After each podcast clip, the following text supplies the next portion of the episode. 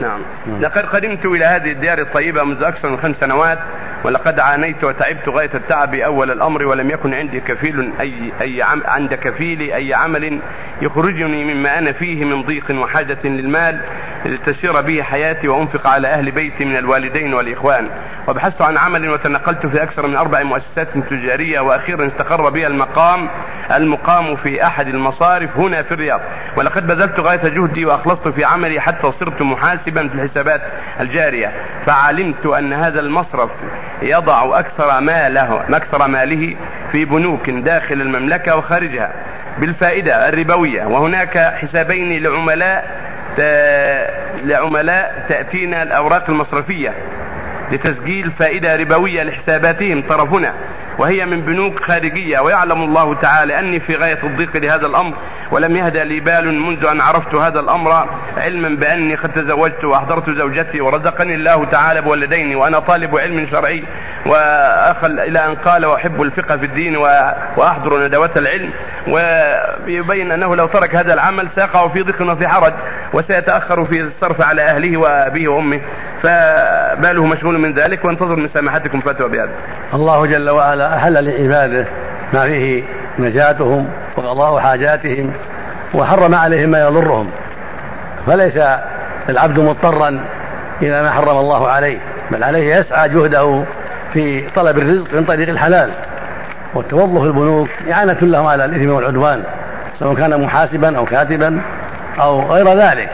فالواجب على المؤمن أن يحذر ذلك وأن يبتعد عن البنوك لأن الله يقول سبحانه وتعاونوا على البر والتقوى ولا تعاونوا على الإثم والعدوان. فالتعاون مع البنوك أو مع قطاع الطريق أو مع السراق أو مع الغشاشين أو مع أصحاب الرشوة كله تعاون على الإثم والعدوان. فلا يجوز. وما قبضته قبل ذلك قبل العلم فلك ما سلف. وما كان بعد العلم فليس لك يقول الله جل وعلا فمن جاءه موعظة من ربه فانتهى فله ما سلف وأمره إلى الله. ومن عاد فأولئك أصحاب النار هم فيها خالدون. ما قبضته سابقا قبل أن تعلم فهو لك وأما بعد أن بعد أن علمت فعليك أن تغادر هذا العمل وتترك هذا العمل وتبذل ما قبضته من طريق الربا وأنت عالم في جهة البر من جهة البر والخير كصدقة على الفقراء والمساكين إلى غيره حتى تتخلص من هذا المال الذي جاءك بغير وجه. وقد صح عن رسول الله عليه الصلاة والسلام لعن أكل الربا وموكلة وكاتبة وشاهديه وقال هم سواء. فالواجب على المؤمن أن يحذر ذلك ومن يتق الله يجعل له مخرجا ومن يتق الله يجعل له يسرا. فأنت إذا اتقيت الله يسر الله أمرك ورزقك من حيث لا تحتسب فالتمس أعمالا أخرى ولو بأجر قليل. إذا كنت تأخذ من البنك خمسة آلاف أو ستة آلاف أو عشرة آلاف شهريا فسوف تجد إن شاء الله من الأعمال المباحة بمعاش يكفيك ويبارك الله لك فيه ولو ألفين أو ثلاثة أو أربعة ولو أقل من ذلك بكثير. أنت عليك أن تطلب الحلال والله يعوض. يقول النبي صلى الله عليه وسلم في الحديث الصحيح لما سئل أي الكسب أطيب؟